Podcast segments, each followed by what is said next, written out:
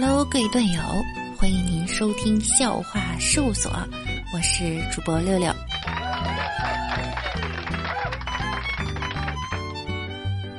从小啊，我有个愿望，希望长大以后每天有数不完的钞票。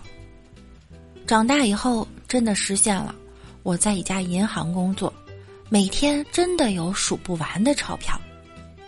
上班一阵子后啊，我发现这个愿望太容易达成了，于是我又许下了一个愿望，我以后一定要开银行。结果没想到。这个愿望我在上个星期又达成了，经理让我保管大门钥匙，要我每天早上来开大门。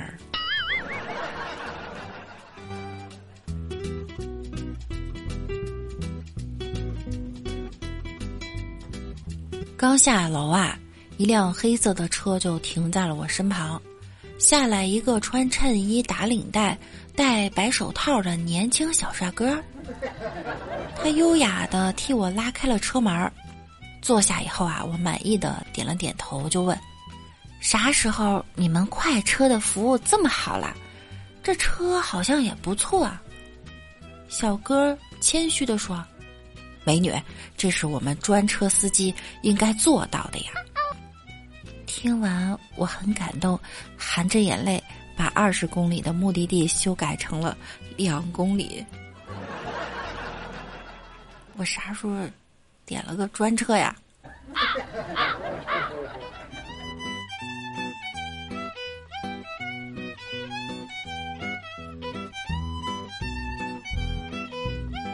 我发现了一个规律：男人的相貌会影响女人的酒量。比如，如果我坐旁边啊，那么女人个个都是女中豪杰。驴泉挽袖，千杯不醉。如果换成一个帅哥，那旁边的女人抿两口就脸色绯红，直喊头疼，甚至步履蹒跚，真邪门儿。那句话怎么说的？只要姐姐长得好，一杯白水我就倒。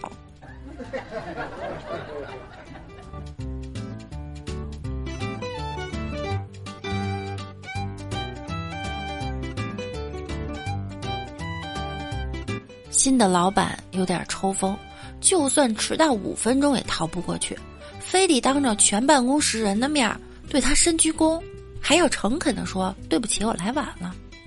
今天，愤怒的大家约好了一起迟到了五分钟，然后统一着黑色衣服，一脸凝重，在公司门口给等待的老板一鞠躬，然后说：“老板，对不起。”我们来晚了，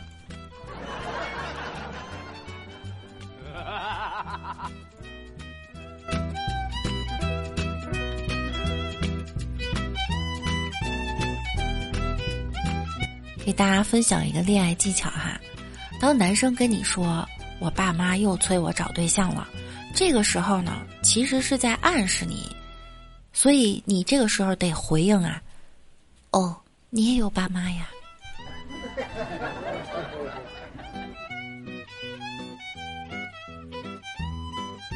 你永远想不到女人生气以后会有什么后果，什么跪键盘、跪泡面、跪榴莲之类的都弱爆了。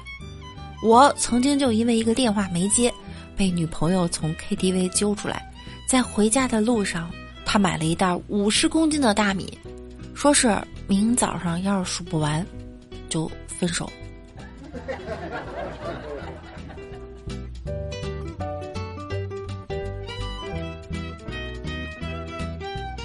今儿我妈问我，儿子，你要以后找着媳妇儿了，会不会就不管妈了？我生气的说道：“妈，你把我当什么人了？我是那种能找着老婆的人吗？”